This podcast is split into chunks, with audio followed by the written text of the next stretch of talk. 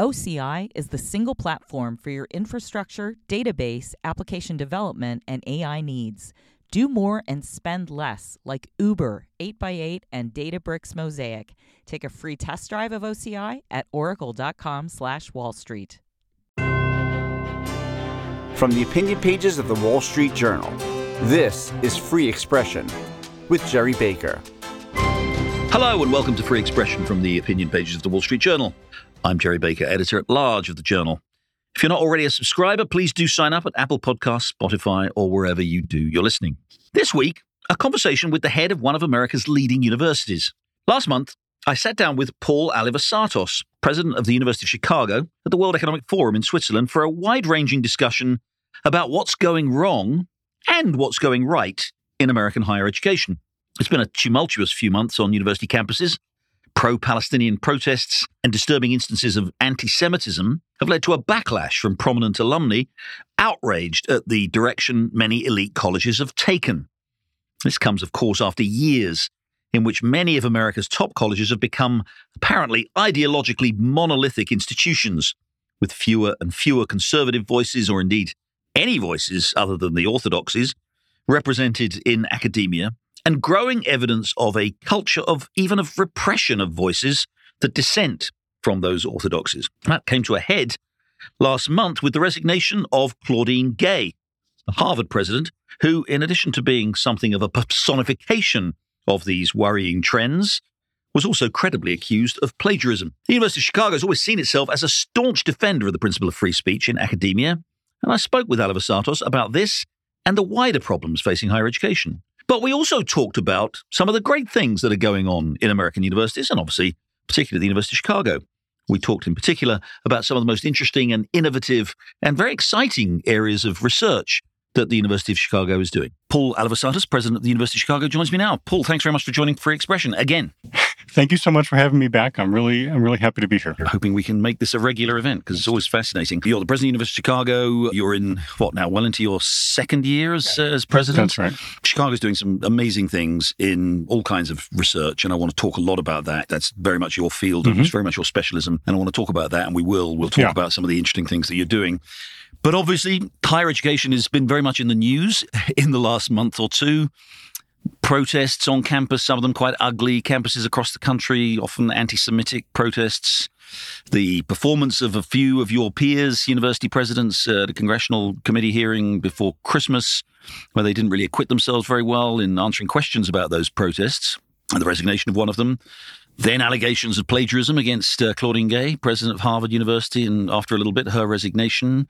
There's a general sense here, I think, the reason that this catches the imagination and catches the attention right now is that this, I think, does crystallize, and we talked about this, Paul, when we spoke last year, that the idea of free speech at campus, and we can step aside from the specific allegations about plagiarism here, but the broader question of free speech at campus and the way in which that some speech seems to be privileged and some speech doesn't seem to be privileged. I think I can put it at that minimum. And I think that's what was so alarming to so many people when they saw those university presidents for Congress, the idea that they were defending free speech when we know that at many of those universities, and we don't have to give chapter and verse, but many of those universities, there are certain types of speech that are certainly not tolerated if they don't fit with the prevailing orthodoxy. University of Chicago always has been very different. and You're going to talk, I know, a little bit about the principles that the university has always followed. How do you see this whole debate about free expression, free speech at universities, genuine intellectual diversity, genuine diversity of thought, and essentially what people know when I grew up, when I going to university, what university was supposed to be for, which was free environments in which people could explore, however dangerous and however threatening, could explore ideas.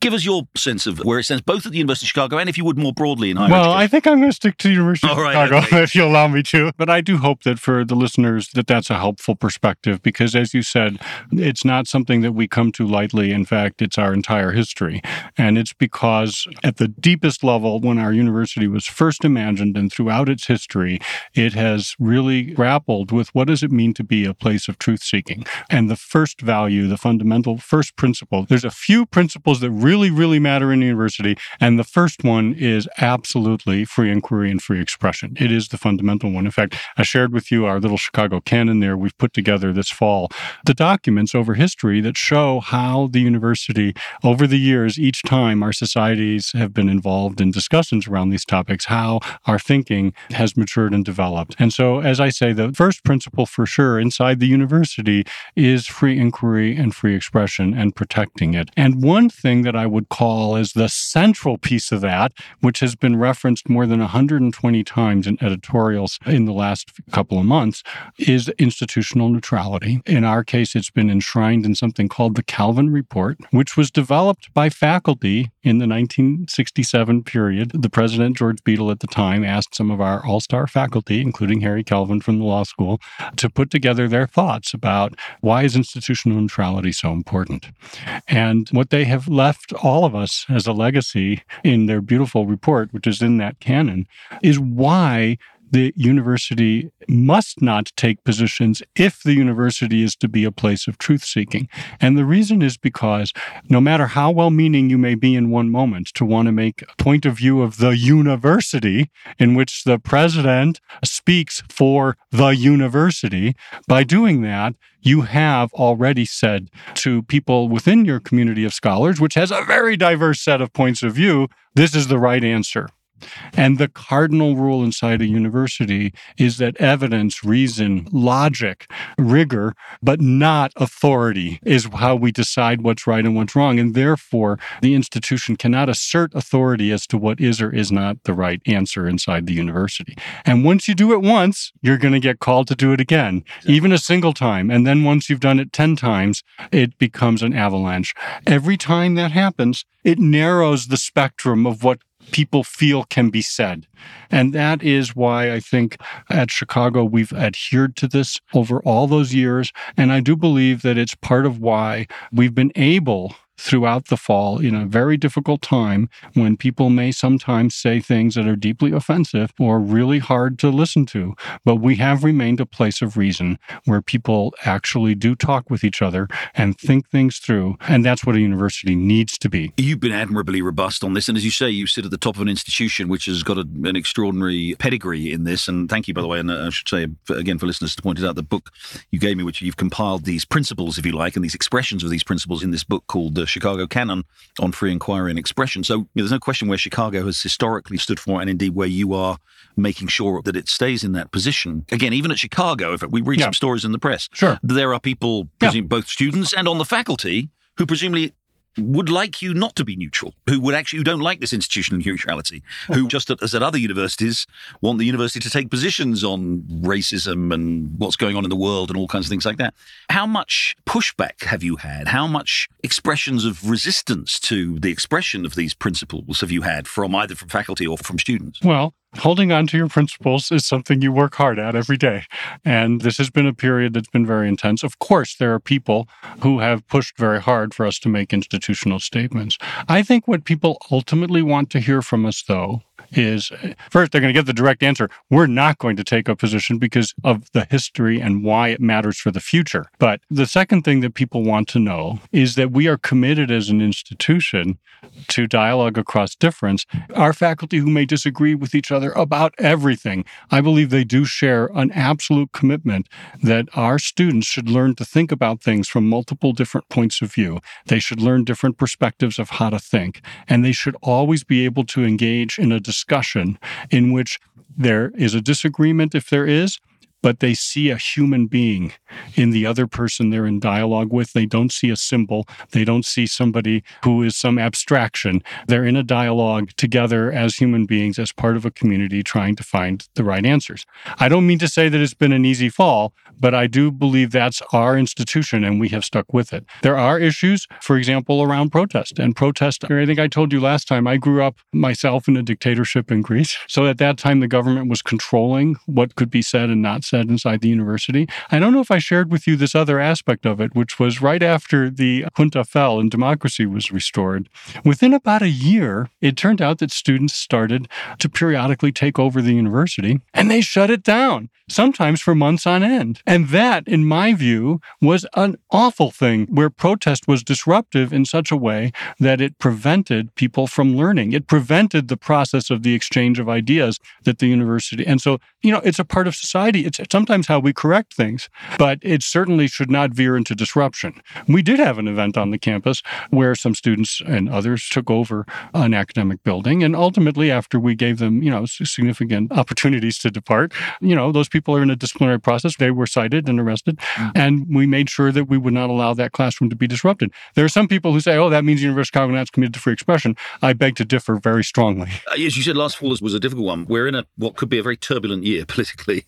I think everybody looks out in the course of the next year. We've got an election coming up, which controversial probably, but whichever way you want to slice it, students are very politically active and involved. Are you confident that you'll be able to maintain both your principles and an environment of orderliness and free inquiry and free expression during, as I say, what could be quite challenging political times domestically. Well, let me tell you a little anecdote, if I may. You know, every day I get my little updates from the university. And last night I got this one, and I'm still smiling all through my body right now because our Institute of Politics took 27 students to the Iowa caucuses. These were people with vastly different political viewpoints from incredibly different backgrounds. They went together, and I'm just to say, they debated ethanol politics with corn farmers. They explored Trump headquarters digital operations. They delved into Iowa's political landscape, met with political reporters. They observed a caucus. They had dinner with a renowned pollster, and they met with an alum who is the youngest Democrat ever elected. And they ended their day at Mr. Trump's post caucus victory rally, said a student I found I learned a lot about the rally, the post victory Trump event. I found I learned a lot about perspectives that were different from mine, got exposed to new things, and it was a once in a lifetime experience for me. That's the University of Chicago. That's our kids going. They're seeing the world, they're learning about it firsthand. Our students, that's what they're like, and I'm proud of them. Will it be an easy year? No. If we stick to our fundamental principles, the university will remain a healthy place. I mentioned to you there's only a handful of principles that guide us. There is one, though, that I will say matters to me very much. It comes partly from my background, which is universities also require that they themselves exhibit a fierce resistance to outside forces coming in and telling them what can be taught and what cannot be, or who can be part of the faculty or who can be. Those things are terrible. And we will always stand on the side of allowing, you know, a university like ours to be a place where we're going to manage our own business. If we make mistakes, then, you know, we won't be seen as as good a university over time. But we are are committed to that. And, you know, I want to make sure that your listeners hear that the free expression also, we're going to hold to that, but we also are looking that forces in society of all different kinds recognize that it is the job of university to make that work, but not the job of others to come in and start to control what can or cannot be said. And a final question on this issue of free expression before we move on to the specific areas of research interests that you have. As you look at the events of the last couple of months without being specific at all about the universities that have been in the spotlight, do you think maybe the tide is turning a little bit and that maybe more universities will come to, whether formally or informally, adopt the principles that you've adumbrated for the University of Chicago? Do you think the climate is changing, you know, as you look at what's been going on? Here's what I can tell you about what we have done. This actually just a few weeks before October 7, because of, you know, even last time when we talked, we knew that this was a topic that has been really roiling higher education for some time. We established something called the Chicago Forum for Free Inquiry and Expression. Tom Ginsburg from the law school leads it, and it involves a number of our faculty from incredible incredibly different political points of view. And it is a place for us to struggle with the issues of free expression inside universities, in our own university, but it's also a place for dialogue with other universities. And it is even a place for dialogue with civil society, other sectors, and so on. And I think that's a place, you know, we're not going to ever tell anyone else what they should be doing, but we certainly are there to be in dialogue about how we think about these things and to listen to them about how they think about them. And so our forum is a place for exchange like that. And I think it will make a big difference. And I think that these ways that we have developed have been adopted through the Chicago principles by more than 100 universities. And I hope that uh, indeed things do come our way. A lot of people look at the massive expansion of university administrators, and particularly in the field of diversity, equity, and inclusion, and they see in that purely aside from whether or not universities are committed to the principles of free expression, they see in that itself a problem because it imposes practices, whether it's to do with speech or hiring or all those kind of things, that can have a significant effect on diversity of thought at universities. Just tell us briefly how you approach that at the University of Chicago. Do you have a commitment to diversity, equity, inclusion in that way? Let me say this that when we think about the handful of principles, free expression is the central one. Commitment to academic excellence in everything that we do has to be right up there. I mentioned to you a fierce commitment that we will not be told what to do inside the university. But right up there is that we should, uh, in order to avoid groupthink, we should have a diversity of viewpoint and experience inside the university. So it is a really big thing. But how you achieve that could have a vast variety of different kinds of policies and procedures and approaches and even philosophies for how to go about doing that. I can say that in our case, for example, we think hard about what creates the feeling of belonging to the whole of the university, to being a citizen of the university, meaning to be investing in this idea of dialogue with people who disagree with you enormously. So we don't, for example, you know, our housing, all students are placed into housing without a sort of an identity sorting or something like that, and so on and so forth. In other words, all of our policies have been thought through. Now, there are resident student organizations, for example, where students, like in civil society, they will gather around common interests, whether those are identities or some hobby that they may have. And that's great. But our actions as an institution consistently are conceived around the idea that diversity of viewpoint and experience is fundamental, but that we want people to be a citizen of the whole and to be a part of the community of scholars, not apart from the community of scholars. We'll take a short break there. When we come back, I'll have more with Paul Alivisatos, president of the University of Chicago. And we'll be talking about some of the exciting new areas of research that his university is engaged in. Stay with us. So, how do we get AI right? Well, we need the right volume of data, the software to train it, and massive compute power, or. Another one bites the dust. Are you ready? Hey, are you ready for this? Are you hanging on the edge of your seat? But with HPE GreenLake, we get access to supercomputing to power AI at the scale we need, helping generate better insights. All right. Nice teamwork, guys. Search HPE GreenLake. You're listening to Free Expression with Gerry Baker. Don't forget, you can listen to the latest episode anytime on your smart speaker. Just say, play the Opinion Free Expression podcast. Now, back to Gerry Baker. I'm back with Paul Alivisatos, president of the University of Chicago. We're talking about the state of American higher education, but also about some of the very interesting areas of research that the University of Chicago and others are doing. Okay, let's now move on to what we should be talking about when we talk about universities, right? Which is the Yes. work that you do. As Yes. said, universities have become, unfortunately, these Yeah. sort of forums for all these political debates since the sort of roiling society and everything else. But what you do, and particularly you're a very eminent scientist yourself, University of Chicago has tremendous reputation in all disciplines, but particularly in a lot of scientific disciplines. And I know that, again, under your leadership now, you are doing some really interesting research. And again, I think what's so important about this research, and I know what our listeners are so interested in, is your university, you do pure research, but so much of this pure research that you do has some really important practical applications. And I want to talk to you about several areas that I know that you're interested in. So why don't you tell me? I know there are three particular areas I think that we that we can talk about. Well, let's go through them one at a time. So first of all, quantum. Is Quantum. this is this yeah, back to basics and I'm probably less scientifically knowledgeable than 99% of my listeners. So talk to me correctly as someone who doesn't understand anything about this at all, but if you can in the clearest and most comprehensible terms to explain what quantum is and what particularly interesting and exciting research is that you're doing. So, quantum information science and technology is something that I'm sure your listeners will have at least heard of occasionally, but it is, you know, a different way of thinking. And of course, it's the idea that instead of having just a zero and one to represent the information, that uh, a bit can be anything in between those. But more importantly, that when bits are connected to each other, they influence each other. And if you can read the outcome of how they connect to each other, that can tell you something about the system. We've known for some time, decades really, that in principle, if we could develop quantum information processors, that they could do things that are not possible otherwise. A simple example would be because an atom is a quantum system, it can be in different levels. If we take several atoms and put them together, we make a molecule. That's an example of something that could be simulated on a quantum computer far better than it could be on a classical one if the quantum computer was operating with full control. And what's happened, our university has been really at the forefront of this. We've made deep commitments to it. And in fact, I'm very proud to say that through the Chicago Quantum Exchange, we have an, a group of institutions all throughout the Chicago region that has the national labs, Argonne and Fermi, our other sister friendly universities, um, Urbana, University of Illinois, Chicago, Northwestern, Chicago State. We're all working together to develop a kind of quantum partnership. And just to share with your listeners about where things are, outstanding companies like Google and IBM and so on are at the stages now of developing inside their laboratories the first real quantum computers that have maybe 100 or 500 qubits in them.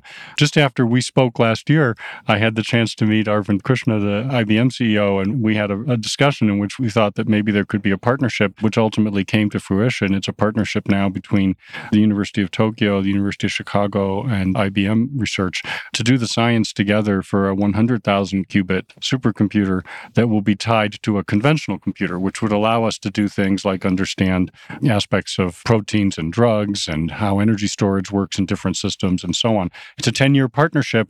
And to me, you know, I just want to say this that, you know, we're talking about free expression truth seeking is a really hard thing to do, whether you're thinking about politics or whether you're doing an analysis of the history of how different texts have worked in the Muslim world, or whether you're trying to understand quantum information. And the main thing we always are trying to do is to help ourselves get past our preconceptions. It's a great moment in quantum right now. Actually, here we'll be signing an agreement tomorrow to bring in Seoul National into this partnership with Tokyo. And it's a really wonderful example of seeing Japan, Korea, and the United States working together. Yeah, because the University of Tokyo too. That's right. So we've got Japan, Korea, and the United States working together in the trilateral alliance that's working its way. And we're excited to be a part of that. We're excited to be part of what our country's trying to do. Tell us quickly again the work you're doing with IBM and the work that you're working Yeah. with Japanese and Korean institutions. Just again, give us some possible practical outcomes from this. Oh, practical outcomes. We could do a much better job, for example, of imagining what future battery materials might look like. We can do things that relate to design of drugs that would have pharmaceutical impact. So th- those are the kind of you know conventional uh, use cases. Certainly, there are many more. We know that a very strong quantum computer of large scale can be used to solve certain kinds of mathematical problems, cryptography problems, and so on. Not every problem is best solved by this combination of zeros and ones being uh, fungible or being able to be in any value in between. But there's a certain classes of problems that it's very, very good for. And for those problems, we'll see enormous developments in due course. Now, you know, this is a nascent area. This area hasn't had a ChatGPT moment. But for the university, we work on things. We were working on those AI based kind of things that now we all take for granted, as were all the universities, you know, working in various ways decades ago. I mean, could we see a ChatGPT moment in the quantum It field? will Yeah, happen within 10 some- years. Yeah, oh, we will. There'll be some dramatic breakthrough. Yes, there have been some early announcements showing that we're often in partnerships between universities and these large companies and national labs because they're very complex problems. But we are already seeing examples where there's demonstrations of what's called quantum supremacy, meaning that the quantum system can do something that no conventional computer, no matter how large, could do. You know, there's some argument about is that really proven or not, but we're kind of tinkering at the edge of that. And it's pretty clear that with the kinds of things that are going on at the leading companies and what the uh, national government's now supporting in different countries, uh, that we're going to get there. And I'm, I'm excited about that. Again, you've done a lot of work in University of Chicago's really some world-leading work. Is we want to talk about is immunology and Yeah. the sort of medicine Yeah. biology Yeah. field. Tell us again about some of the yeah, the- the- well, the I, I, I'd like to give your listeners one example because I think it's pretty concrete, and it's something that, to me, if I think about 2023 and I say, "What am I going to remember about 2023?" One of the big things I'm going to remember is going to be this moment when one of our faculty, who's been working on this for quite some time, announced the first example of what's called an inverse vaccine. And the idea here is the following: I think listeners will know that when we give a vaccination, it's in order to present something inside your body, which will then induce an immune response. You place a molecule inside there, and then the body responds to it. Now imagine a situation where you have a metabolite that shows up inside the liver that is part of an autoimmune disorder, and it, it creates uh, an immune response that's unwanted. And uh, what our colleague Jeff Hubbell showed was that you could attach that to another antibody and essentially create a situation where that memory of that molecule inducing the immune response could be removed. So it's like the immune system normally has this kind of dictionary of words, and when one of those words shows up, it goes, oh my God, and starts to generate a big immune response. He's essentially, through an inverse vaccine, he's essentially removed that molecule. Now, that's just a demonstration in the laboratory. I mean, I don't mean to pretend that somehow this is something that's like available today. No. But what I mean to say is that the university's doing its job because there's been this kind of idea breakthrough, and we're going to work. We're going to work with pharmaceutical companies, we're going to work with startups. And I think in due course, and just to say again, when we talk about higher education, maybe one of the reasons it's so contested right now is because when a university works well through its seeking of the truths, the gifts that it brings to society are so large. And they come with responsibilities, but you know, it's just such a special thing to think that this may exist one day. To be clear, what a layman like me would think of as traditional vaccines. We learned a lot about mRNA vaccines during the COVID pandemic and the way they Yeah, work. it's not like this that. is more. This is much more akin to the traditional taking a you know a live virus or whatever and and imply. I mean, it's Uh, not. it's sort of in using cells. between. It's Yeah, sort of in between, Oh, but yeah. but but it is finding a way to see what it is that triggers the immune response and finding a way to use the immune system to take that out. And so it's not the mRNA technique; it's a different one, but it, it you know it uses some of the very same principles of immunology, and you know it, it's just a different thought. Maybe that will stay in your mind now. Inverse Yeah. vaccine, and one day it may be really helping a lot of people. Third one, finally, the topic that everybody is talking about. Everybody. if I joke now that I'm going to change my name to Gerry Baker AI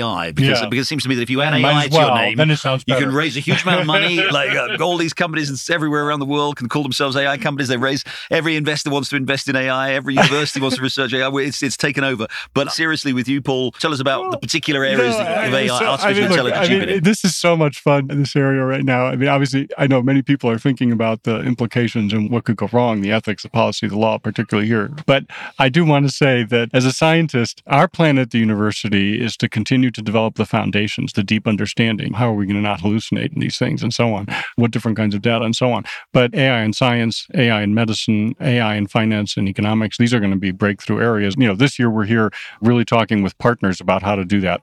But I want to share with your listeners just one thing. With the ChatGPT moment, everybody knows that was the, tr- okay, but I, I'm a scientist and I want to just put out my ChatGPT, or the moment for a scientist, there was a ChatGPT moment. And it was when DeepMind and the E Released AlphaFold. So what's AlphaFold? Uh, a protein is a set of amino acids, different kinds, and then they can fold into a structure. And it's been a problem for 50 years. Biologists, physicists, chemists, mathematicians, computer scientists, anyone who could think about a biological problem trying to figure out how could I take the amino acid sequence and then know how the protein's going to fold. And the team that published this seminal work from DeepMind and EMBL, they were able to take the 180,000 protein structures that had been published. Now, I also want to share with listeners imagine thousands of scientists. Imagine the Department of Energy investing billions of dollars in creating the X ray synchrotron sources at the national labs, and then all of the work that has gone into collecting the structure of 180,000 proteins. So now we know those amino acid sequences and how they folded. AlphaFold now was able to develop with that data set an AI tool which can take any amino acid sequence and fold it, and nobody yet has been able to find an example where it didn't get it right. So this is astonishing. This is just like, whoa. to a scientific ignoramus like me, explain what practical applications that might lead to. So this means now that you can just sit on a computer and put in amino acid sequences and see how they fold. And then you can imagine how those might dock. You know, that could be something that is a protein that's part of how a drug works. It could be something that induces an immune response, like we were talking about earlier. Could be something that is used in uh, synthetic uh, biology to make a transformation to allow us to utilize corn more effectively. Going back to our uh, Yeah. discussion about corn in Yeah, uh, Iowa. So proteins are used, they're one of the building blocks of life. And suddenly now we don't just have the code, we actually know how to take them into how they function and then to be able to test that on the computer, see how they work. As a scientist, you just sit there and you say, wow, this is a moment of change. And it's true. It's not like, you know, some of these other, the LLMs and so on that are being used. There's all kinds of discussions. Is, is you know, does it say something that's accurate or not? In this case, the data set was real. It was curated by scientists. It was developed by a lot of hard work. And suddenly, with the AI tool, it's able now to allow us to predict things. And for the world of science, for the world of medicine, this is going to be transformative. We're going to create so much new knowledge. It's going to be just a huge change. Just quickly, Paul, on the AI question, where do you stand? I mean, it's obviously received a lot of attention, as we've said, over the last couple of years, particularly with the ChatGPT moment. And of course, it alarms a lot of people, understandably. You know, we think about robots controlling the world, computers controlling us, and all of this stuff. And there's been calls from very serious people, some of the people who've done some of the most serious research and accelerating research in AI, people like Geoffrey Hinton, the famous Google researcher, who've raised the alarm about AI and called for regulatory measures, international agreements, whatever, to regulate it, to limit, you know, at least that we have some control over the potential reach of it. Where do you stand on that spectrum between, because you've just again given a wonderful example of how AI is going to transform medicine and all those other things through that uh, AlphaFold process. But of course, there are people who worry, you know, again, that we're going to reach a moment where computers are smarter than us and then they're going to kill us all. Where on, on, on that spectrum of it's going to transform our world for the better to it's going to kill us all, where do you stand? Do you remember the Michael Crichton Grey Goo novel? do, yeah. uh, that was at the very beginning of my career. I was involved in making nanomaterials at that time.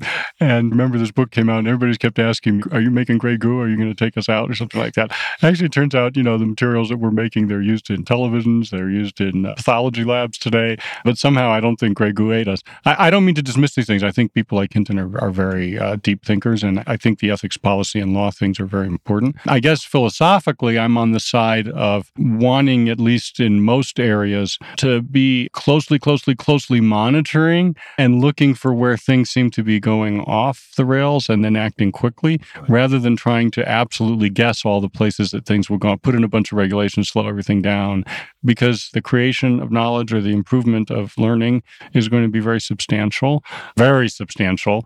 And I think, you know, we have to bring our best judgments as societies. We have to be in, again, coming back to free expression, we have to talk about this stuff and really think about it in order to assure that when we put in a regulation, it's because there's a good reason and that we're going to allow the innovation to still occur because it's possible to shut things down so early that things don't take place. I'm not on the sort of six month hiatus grouping. I'm in the more, let's have the deep dialogue. And maybe imagining a situation in which we would have a new way of thinking about how these innovations take place, where people from ethics, from policy, from law, from the humanities, which I want to just deeply celebrate how important they are for this time in our society.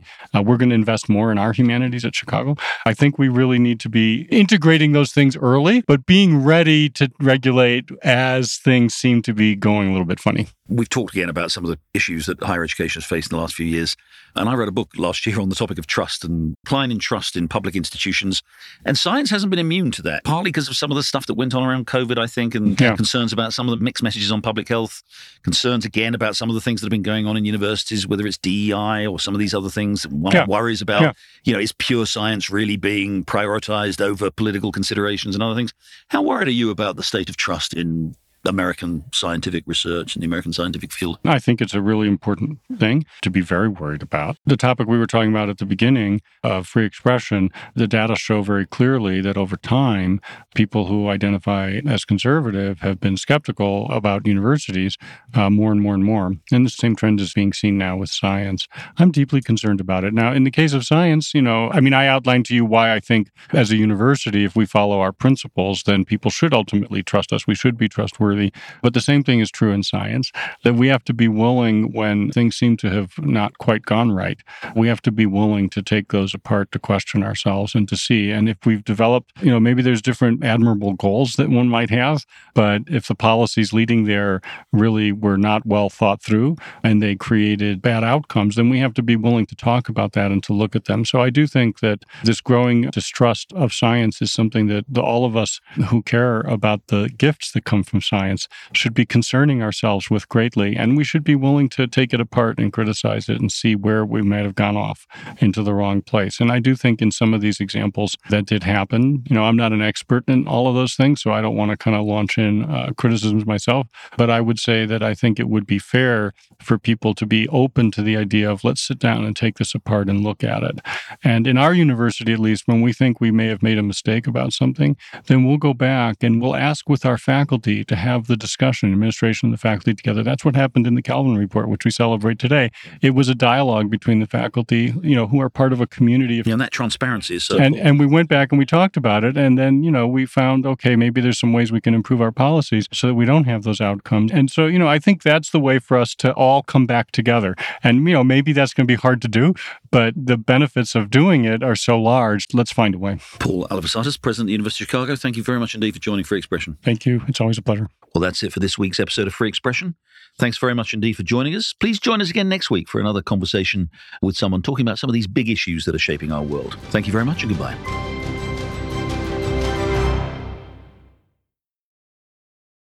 This episode is brought to you by Vanta. Vanta's trust management platform helps you quickly assess risk, streamline security reviews, and automate compliance for SOC 2, ISO 27001, and more. Learn how by watching Vanta's on-demand demo at vanta.com/wsj.